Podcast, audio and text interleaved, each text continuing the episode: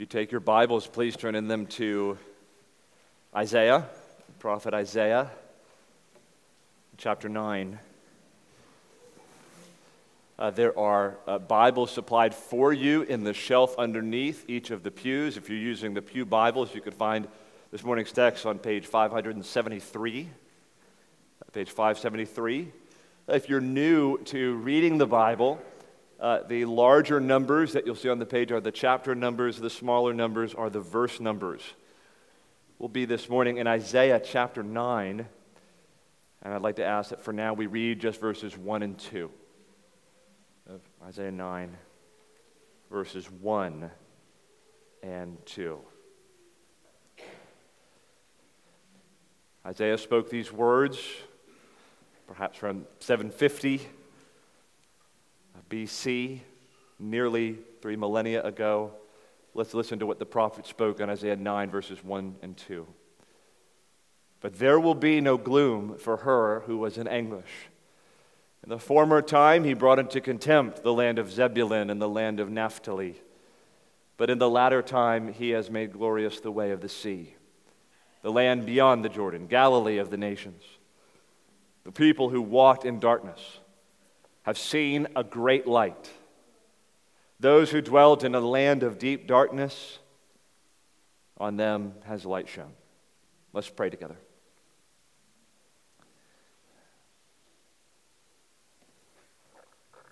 Our Father in heaven, every person who has come into this building, passed through these doors, taken their seat among us now, and if there are any who are watching online, indeed, all people have tasted in some measure of darkness in this life.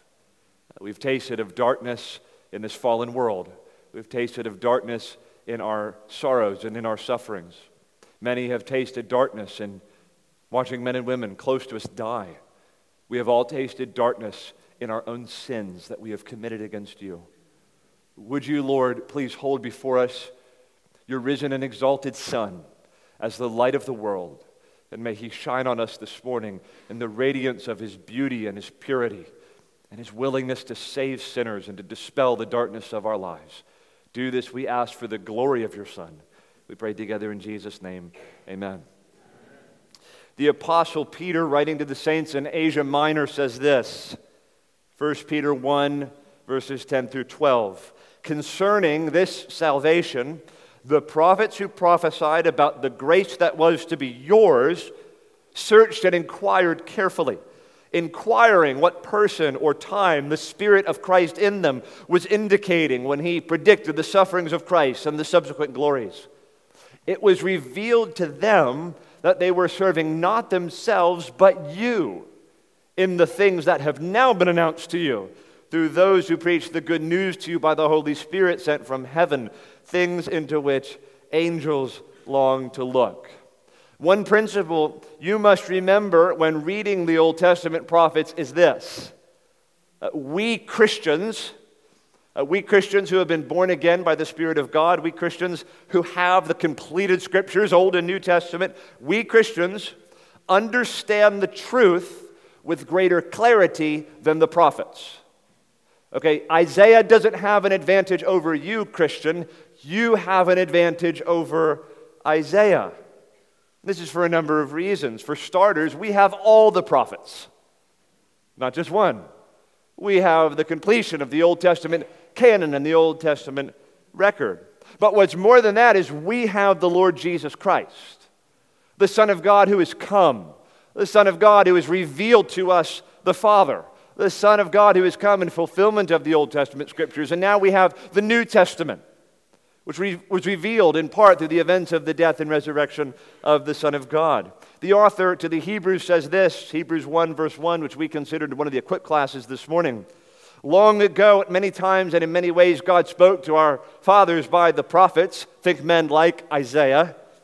But in these last days, he has spoken to us by his Son whom he appointed the heir of all things, through whom also he created the world. He is the radiance of the glory of God and the exact imprint of his nature, and he upholds the universe by the word of his power.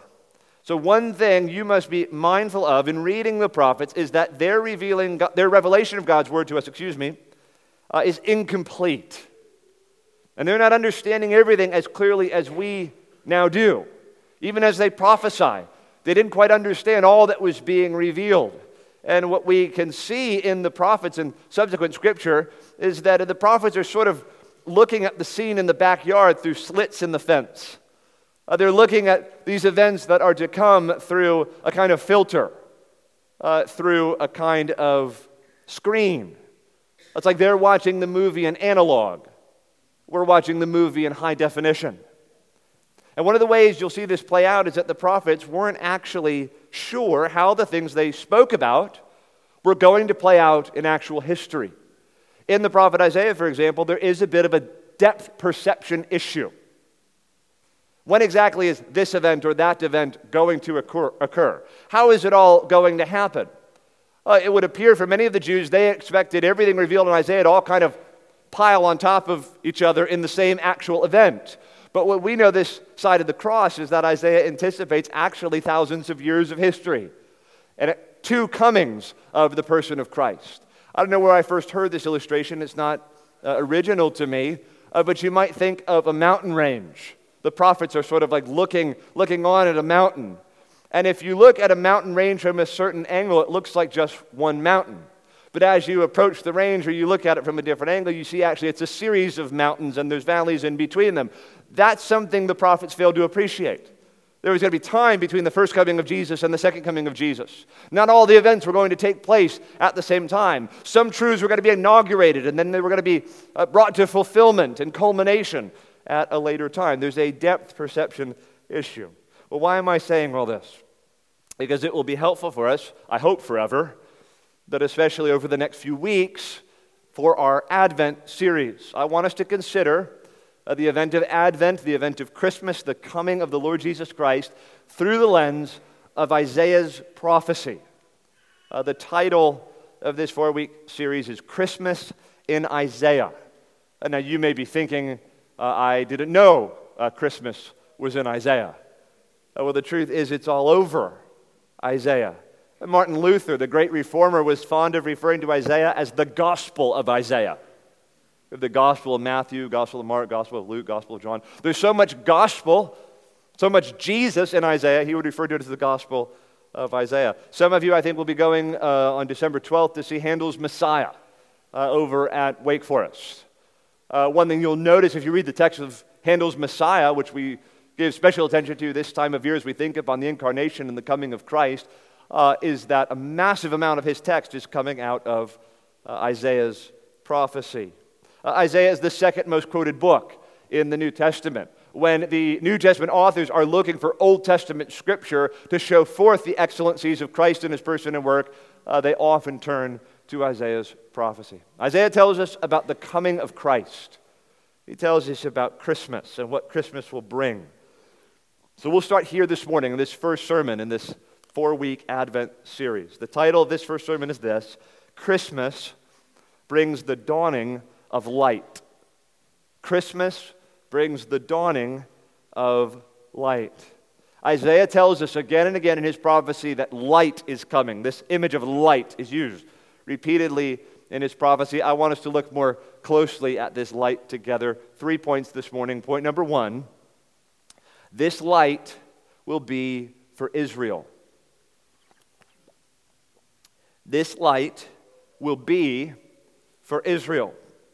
I want us to appreciate something of the situation leading up to Isaiah 9. So you want to have your Bibles open uh, to Isaiah. I'm going to have you turn to a couple of places in the book itself. In the opening chapters of Isaiah, God, through his prophet, uh, has been pronouncing judgment on the people of Israel for their sin and disobedience. The nation has engaged in flagrant rebellion against God. They have committed spiritual adultery. They have thrown off God's law, and they have forsaken the covenant that God had made with them. This is rank apostasy. God's people turning their backs on Him. And the opening statements in the first chapter of the book give us a sense of Israel's wickedness. Look at Isaiah chapter 1, if you would. I'm not going to read the whole chapter, I'm going to pull out a few sections that accentuate the exceeding wickedness of the people of Israel. So, Isaiah, God says through his prophet Isaiah, verse 4 Ah, sinful nation, and people laden with iniquity, offspring of evil doers, children who deal corruptly. They have forsaken the Lord. They have despised the Holy One of Israel. They are utterly estranged. Look at verse 10. God speaking to his people says this Hear the word of the Lord, you rulers of Sodom. Give ear to the teaching of our God, you people of Gomorrah. For those who don't know, Sodom and Gomorrah was a famously wicked city in the Old Testament. And here God is using the name Sodom and Gomorrah to describe his covenant people.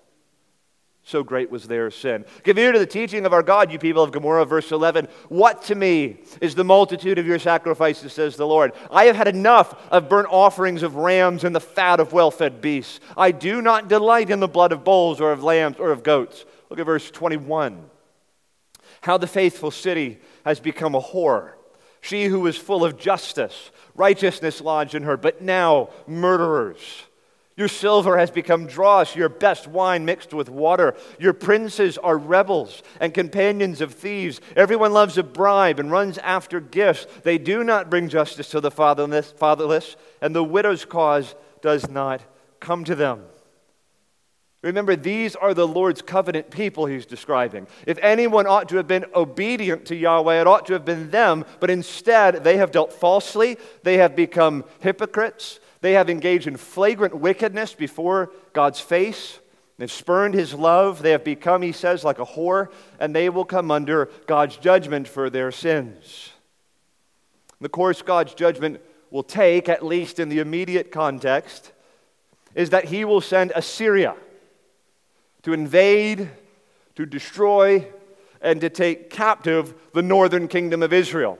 For those who don't know, the kingdom of Israel, after David and Solomon was divided into two areas the northern kingdom and the southern kingdom. The kingdom of the north made up of 10 of the 12 tribes, and the kingdom to the south made up of two of the tribes, Judah and Benjamin, often referred to simply as the kingdom of Judah. And in 722 BC, the Assyrian Empire invaded the northern kingdom, subdued the northern kingdom, and brought those people into captivity. In 586 BC, the Babylonian Empire would conquer the southern kingdom of Judah as well. Isaiah prophesies in chapter 8, which I ask you to turn to now, of the Assyrian invasion of Israel, northern kingdom.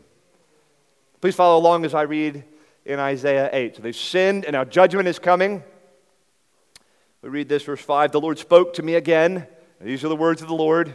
Because this people has refused the waters of Shiloh that flow gently, and rejoice over Rezin and the son of Remaliah Therefore, behold, the Lord is breaking up against them the waters of the river, mighty and many, the king of Assyria and all his glory. And it will rise over all its channels and go over all its banks, and it will sweep on into Judah. It will overflow and pass on, reaching even to the neck, and its outspread wings will fill the breadth of your land, O Emmanuel. Look at verse 16. So Syria is coming. I'm going to conquer the northern kingdom. The Lord says this bind up the testimony, seal the teaching among my disciples. I will wait for the Lord who is hiding his face from the house of Jacob, and I will hope in him. Behold, I and the children whom the Lord has given me are signs and portents in Israel from the Lord of hosts, who dwells on Mount Zion. So Isaiah and some faithful remnant are going to be a sign to the people, speak truth to the people. Verse 19. And when they say to you, the sinful people of Israel, Inquire of the mediums and the necromancers who chirp and mutter. Should not a people inquire of their God? Should they inquire of the dead on behalf of the living to the teaching and to the testimony? What's he saying?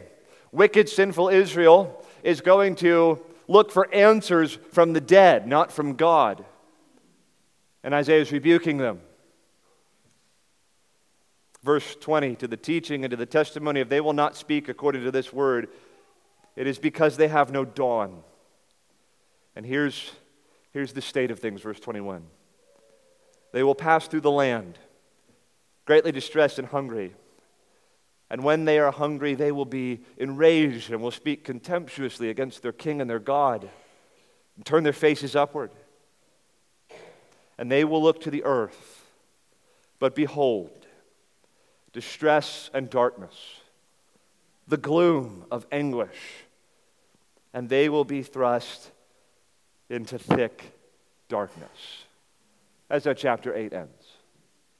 Israel appears to be forsaken by God. They are under judgment due not to their misfortune, not to their failure to misunderstand, but to their active rebellion against their covenant God. Assyria is coming, and Isaiah says the people will find themselves in distress and darkness, in the gloom of anguish. They will be thrust into, he says, thick darkness because of their sins. That's interesting language. Thick darkness. Darkness has to do with sight, thickness has to do with spatial, tangible things you can feel. It's a metaphor. The darkness is so great, so dark, it like weighs on you. Have you ever been in thick darkness? Been in a place where there are no like city lights around or no stars or something like that? You ever been in thick darkness? When you're in thick darkness, you can't see your hand in front of you. You can wave it all you want, you have no sense anything is happening. It's thick darkness. Sin always brings us into thick darkness. Not a passing shade, not a wisp of cloud or fog in front of us. Sin is thick darkness.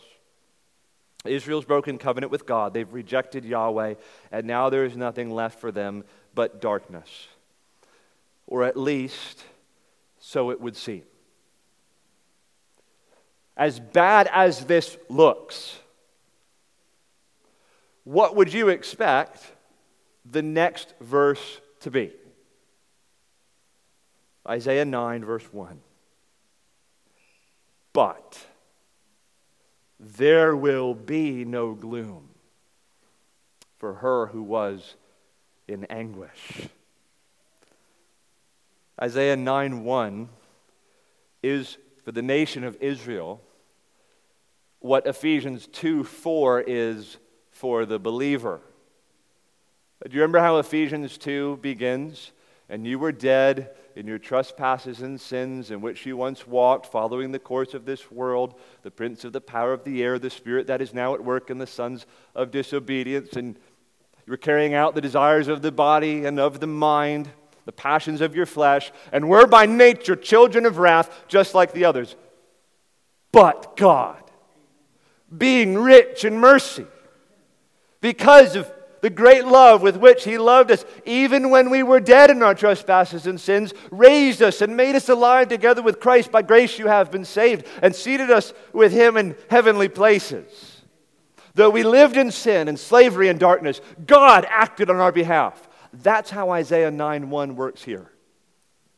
The people have been thrust into deep darkness, but he says, there will be no gloom for her who was in anguish. Reading on, in the former time, listen, he brought into contempt the land of Zebulun and the land of Naphtali, but in the latter time he has made glorious the way of the sea, the land beyond the Jordan, Galilee of the nations. So we need to know a little geography. I don't assume everybody knows this. There were 12 tribes in Israel, they inhabited different regions across the Israelite nation.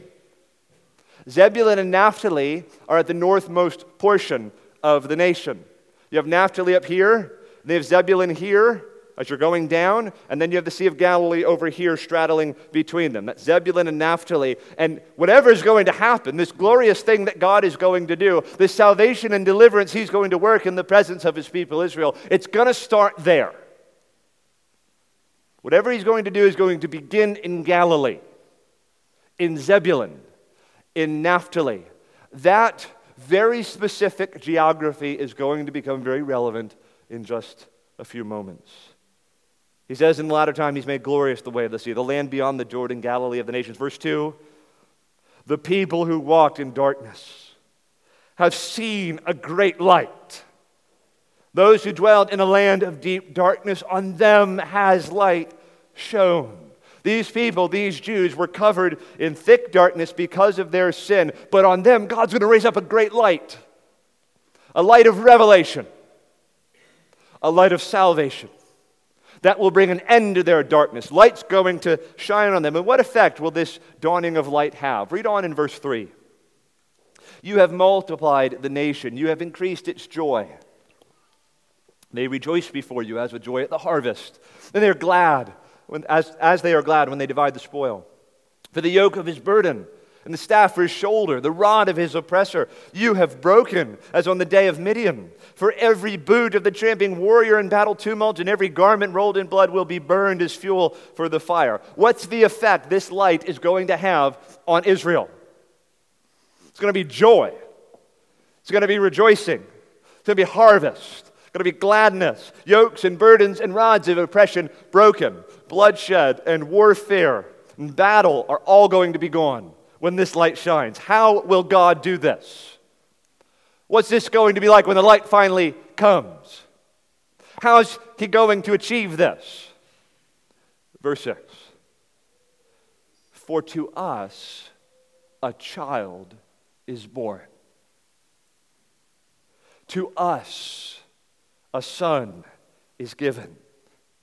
And the government shall be upon his shoulder, and his name shall be called Wonderful Counselor mighty God, everlasting Father, Prince of Peace. Of the increase of his government and of peace, there will be no end on the throne of David and over his kingdom, to establish it and to uphold it with justice and with righteousness from this time forth and forevermore. The light that's going to come and that's going to shine on these people who dwell in thick darkness is going to be a baby. A child is going to come. He will be the light a son who God will send. The Messiah, the seed of David will come. He will shine on the nations and he will dispel Israel's darkness. And then I love this last line in verse 7 The zeal of the Lord of hosts will do this. How will this happen? It's not going to be us not the nation, not through some program of reformation and repentance to try to get back in God's good graces. No, God, in His zeal for His people, in remembrance of His steadfast love and mercy, He's going to do this. God's going to work. The zeal of the Lord of hosts, the God of angel armies, He will accomplish deliverance and salvation for His people. Over three quarters of a millennium later, 750 years after these words were spoken. How long was 750 years ago? That would put us, I think, in 1273 AD. That's a long time. 750 years after Isaiah spoke these words, it happened. Matthew 4, verse 12. Now, when he heard that John had been arrested, Jesus withdrew into Galilee. And leaving Nazareth, he went and lived in Capernaum by the sea, in the territory of Zebulun and Naphtali. So that what was spoken by the prophet Isaiah might be fulfilled.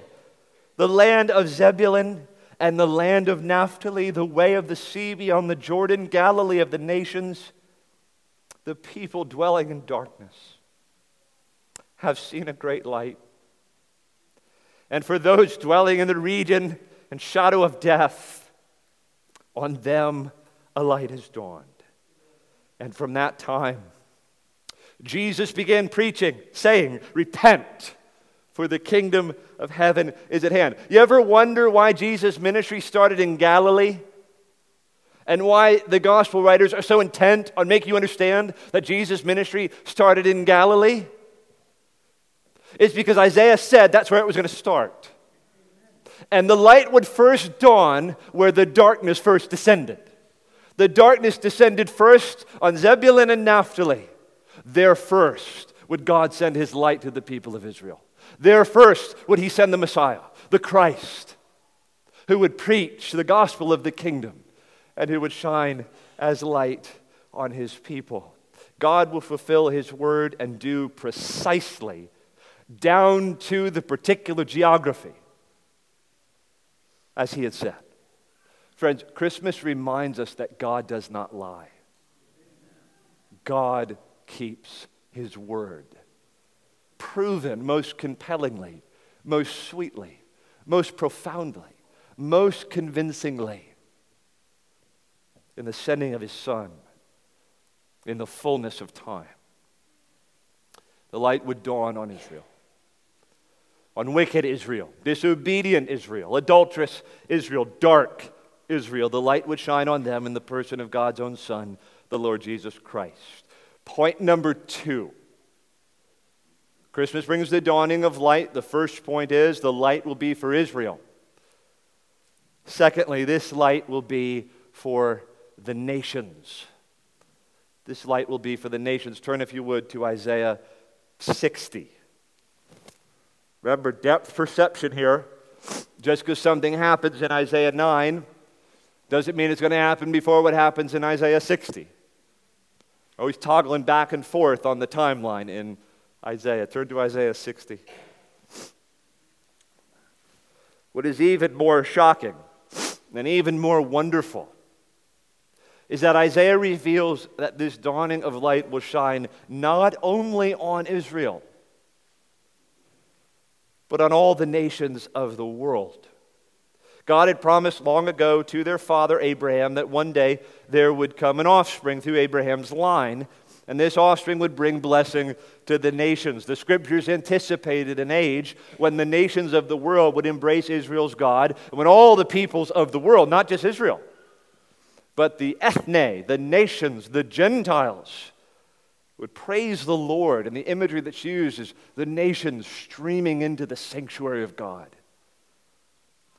And so Israel waited till the day when Yahweh, Israel's God, would be worshiped not only by Israelites according to the flesh, but by Gentiles, by the peoples of the world, by people that look like you and me and live in places like Winston-Salem, North Carolina. Many of the Psalms looked forward to this day. For example, Psalm 98, uh, which is the inspiration, by the way, behind the Christmas hymn joy to the world, and which is why we won't only sing joy to the world when the culture tells us we can sing it in the month of December, because it's based on Psalm 98. It says this Oh, sing to the Lord a new song, for he has done marvelous things. His right hand and his holy arm have worked salvation for him. The Lord has made known his salvation, he has revealed his righteousness in the sight of the nations. He has remembered his steadfast love and faithfulness to the house of Israel. All the ends of the earth have seen the salvation of our God. Okay, you're in Isaiah 60. Here's Isaiah. He's prophesied that the light will come, and this light will shine on Israel. And then he reveals, astonishingly, uh, this very same light would shine on the nations also. Read with me, if you would, Isaiah 60, verse 1. Arise, shine, for your light has come and the glory of the Lord has risen upon you. For behold, darkness shall cover all the earth, and thick darkness the peoples. Not people, not Israel. Now it's the peoples, the nations. But the Lord will arise upon you, and his glory will be seen upon you, and nations shall come to your light, and kings to the brightness of your rising. Lift up your eyes all around and see. They all gather together, they come to you. Your sons shall come from afar, and your daughters shall be carried on the hip. And then you shall see and be radiant, your heart shall thrill and exalt because the abundance of the sea shall be turned to you, the wealth of the nations shall come to you. That's the reaction we should have when our missionaries around the world tell us of peoples coming to faith in Christ. The abundance of the sea is coming to Jesus and through the Messiah. This light that would shine, yes, on Israel, will dawn, will shine not only on Israel, but will shine on the peoples of the world. Uh, the people's far from the center of Judaism, far from where the temple was located, indeed to the ends of the earth. God will send forth this light, and it's the same light, it's His Son. This becomes clear to us in other passages that speak of the Messiah, the Christ, being a light to the nations. Turn, if you would, to Isaiah 42. Just a couple more texts to turn to. Isaiah 42. Now, Isaiah 42 speaks of a character known as the servant of the Lord. And the servant of the Lord is identified as the Lord's Christ, the Lord's anointed, the Lord's Messiah. So the child who is born, the son who is given, what we learn is he will be this servant of the Lord, revealed in Isaiah 42, verse 1. And listen what's said about him Behold, my servant whom I uphold, my chosen, in whom my soul delights. I have put my spirit upon him. He will bring forth justice to the nations. He will not cry aloud or lift up his voice or make it heard in the street. A bruised reed he will not break, and a faintly burning wick he will not quench. He will faithfully bring forth justice. He will not grow faint or be discouraged till he has established justice in the earth, and the coastlands wait for his law. That's a beautiful image. The coastlands are waiting for the word of God. Not just Israel and his temple. No, the distant coastlands will wait for his law, which means, listen, if you came here this morning expecting and anticipating the word of God, the law of the Lord, we're here in direct fulfillment of this promise. We are the coastlands. And we've come today waiting, expecting God to bring His word to us, God to bring His law to us. The distant coastlands will come and wait on the Lord and look to Him as their God, not just Israel, but the nations of the world. Verse 5 Thus says God, the Lord who created the heavens and stretched them out, who spread out the earth and what comes from it, who gives breath to the people on it and spirit to those who walk in it. I am the Lord. I have called you in righteousness. I will take you by the hand and keep you. I will give you as a covenant for the people, a light for the nations. So listen as I read one more text Isaiah 49, verses 5 and 6. Again, writing of the servant of the Lord, the coming Messiah, we read this, and now the Lord says, he who formed me from the womb to be his servant, to bring Jacob back to him. That's Israel. And that Israel might be gathered to him, for I am honored in the eyes of the Lord, and my God has become my strength. He says, This is remarkable. This is God speaking to his servant, to the Messiah, his anointed one. It is too light a thing that you should be my servant to raise up the tribes of Jacob and to bring back the preserved of Israel. That's not enough. It's too light. I want more than that. I want you to do more than that. I will make you as a light for the nations, that my salvation may reach to the ends of the earth. Not this, not this one area Mesopotamia, I want it to go global. I want the glory of the Lord to cover the earth as the waters cover the sea. It's too light a thing that my anointed one, the servant of the Lord, this light would shine only on the land of Zebulun and Naphtali. I want it shining everywhere. I want the coastlands waiting for his law, not just Jews in the temple. I want everybody singing Psalm 19 and Psalm 1 and Psalm 119. I want everyone delighting in the word of the Lord. All right, this light will be for Israel. Point number two, this light will be for the nations. Point number three, this light is for you. This light is for you. And I mean you singular. Like you yourself.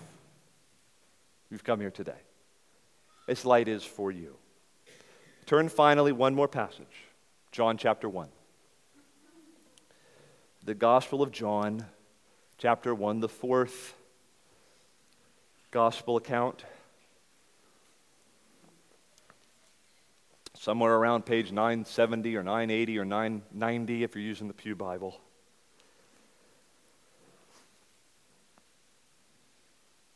For 750 years, Israel looked forward to the dawning of light. Look for the light to come into the world, and in the fullness of time, the light came. Now listen how the Apostle John describes it in John chapter 1. In the beginning was the Word, and the Word was with God, and the Word was God. He was in the beginning with God. All things were made through him, and without him was not anything made that was made. In him was life, and the life was the light of men. The light shines in the darkness, and the darkness has not overcome it. There was a man sent from God whose name was John. He came as a witness to bear witness about the light that all might believe through him. He was not the light, but he came to bear witness about the light, the true light, which gives light to every one was coming into the world. John will identify this light as the Word made flesh. Jesus Christ, who came and dwelt among us. But what's striking in John's portrayal of this light, when Jesus finally comes, and when Jesus identifies himself as the light that was to come, and the light that was prophesied in Isaiah, he doesn't focus merely on Israel or just on the global implications of his coming. Jesus, when he speaks of himself as the light who has come, makes it very relevant and very urgent and very personal for every one of us. Jesus wants to be your light. He wants to shine on you. And he's interested in your darkness, your sin. So he says, John 8, verse 12, I am the light of the world.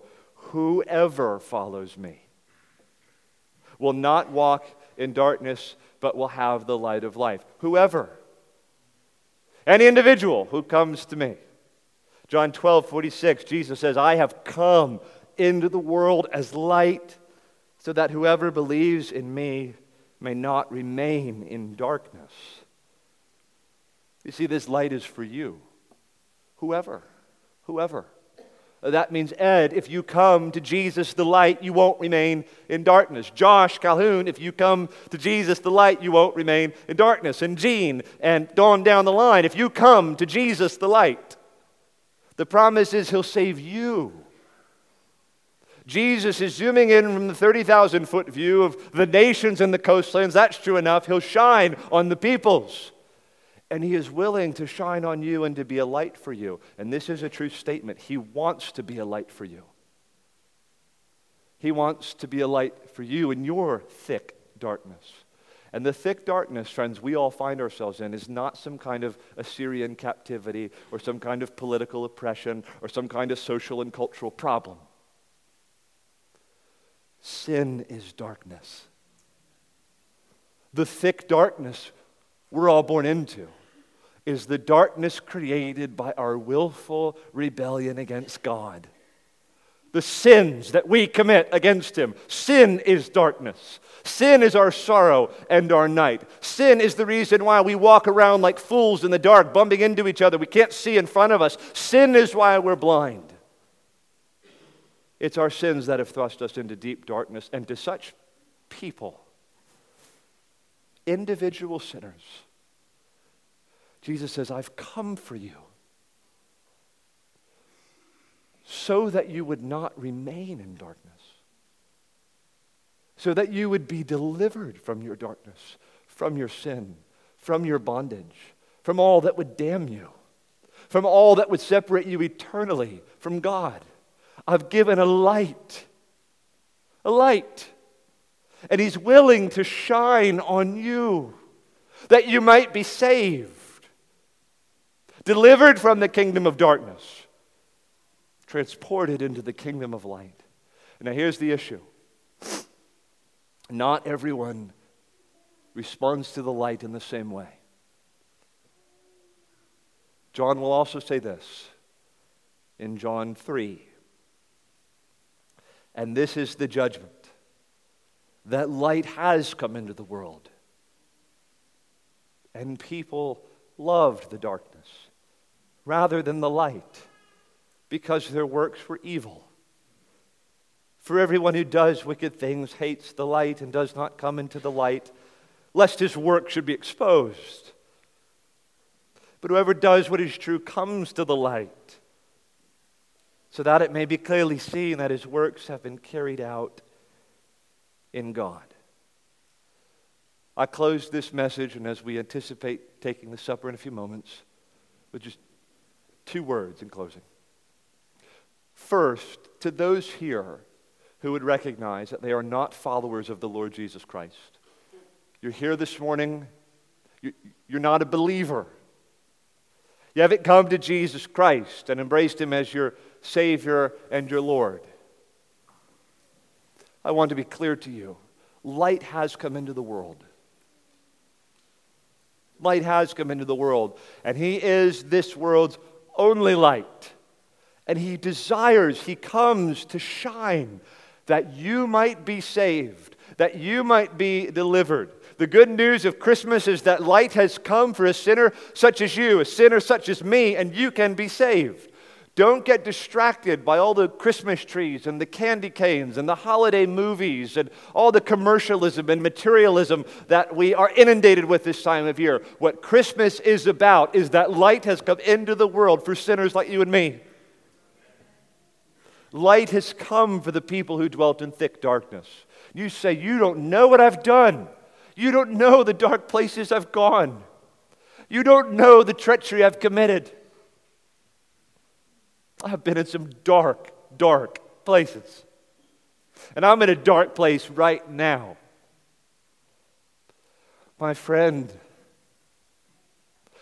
I've come into the world as light, that whosoever believes in me will not remain in darkness. Jesus, the light, comes for the people dwelling in thick darkness. It's sinful patterns and addictions and attitudes. People have done wicked things that they can't go back and change however hard they wish they could. The light will come for those who dwell in thick darkness. My friend, you can be saved. You simply must know yourself to be in darkness, know yourself to be a sinner, and go to Christ the light and say, Would you forgive me of my sins?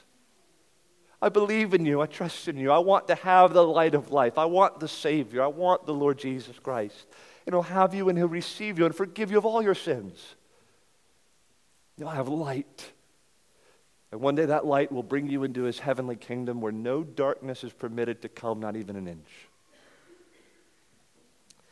Final word to those who are believers, those who have come to the light, have forsaken their darkness and their sin and have trusted in the Lord Jesus and are following Him, the kinds of people who will come at the communion table and partake of the elements, communicating their faith in what Jesus Christ has done in their place. Here's the word for you Christ did come into the world for you as light. At some point, you believed the light, you trusted the light, you came to the light. He came as a light so that you too would not remain in darkness. And so here's my word to you don't recede. Don't withdraw back into darkness. Don't try to cover up in the shade different portions of your life. We're meant to walk always in the light. Paul tells us that in Ephesians 5. John tells us that in 1 John 1. We must walk in the light as he is in the light. Jesus gets all of me. I must bring my sins to him continually. Andrew Cartledge led us so well in a prayer of confession earlier in this service. What was he doing? He's helping us walk in the light. Let's acknowledge our sins to God. Let's acknowledge the dark corners that are in there. Let's give it all to Him. Let's not let the roaches and the rats of darkness fester in the crevices. Let's root them out and dispel them. Let us who have the light walk in the light. Let us always bring to God any vestige of darkness and repent of our sins and again come to Him. It would be such a good thing to pray and ask God for renewal this time of the year, this day, even as we come to the Lord's table. Father, I've not been walking as I should. I know that.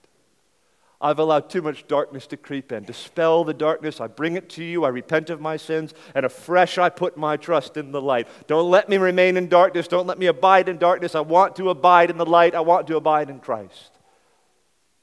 How wonderful would it be if this congregation of people together could walk out of this place today all basking in the light of the Son of God? Walking in faith in his sacrifice in our place, not making excuses for our sins, but turning from them and trusting in him and what he has done for us. Let's pray together.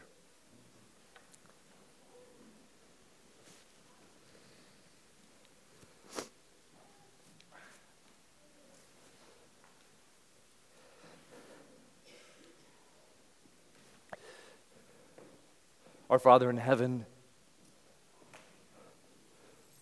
We thank you for your zeal. Your zeal that looked upon your people in thick darkness, the land of Zebulun, the land of Naphtali. And you didn't close the book then and banish us all in outer darkness. But thank you for the zeal of the Lord of hosts that has made glorious the way of the sea, that has raised up a light to shine on the land that dwelt in deep darkness, a light that has arisen to shine upon the peoples, the coastlands, the ends of the earth, a light that has shined and has been given to us. We pray, Lord, that you would dispel our darkness, that you would remove the gloomy clouds of night, that you would deliver us from all of our sins. We do not want to walk anymore in thick darkness. We would have the light of life. We would have Jesus Christ, the Son of God, the Messiah who has come to be our Lord and our Savior, our deliverer, and to be our light, to lead us through this life and to lead us finally to glory. Give us of that light today. May we trust in Him and may we know all the purifying effects of light to purge us from sin and cleanse us from darkness and wash us afresh. Please do this through what your Son has done in our place on the cross, which we now contemplate together in the supper. We pray together in Jesus' name. Amen.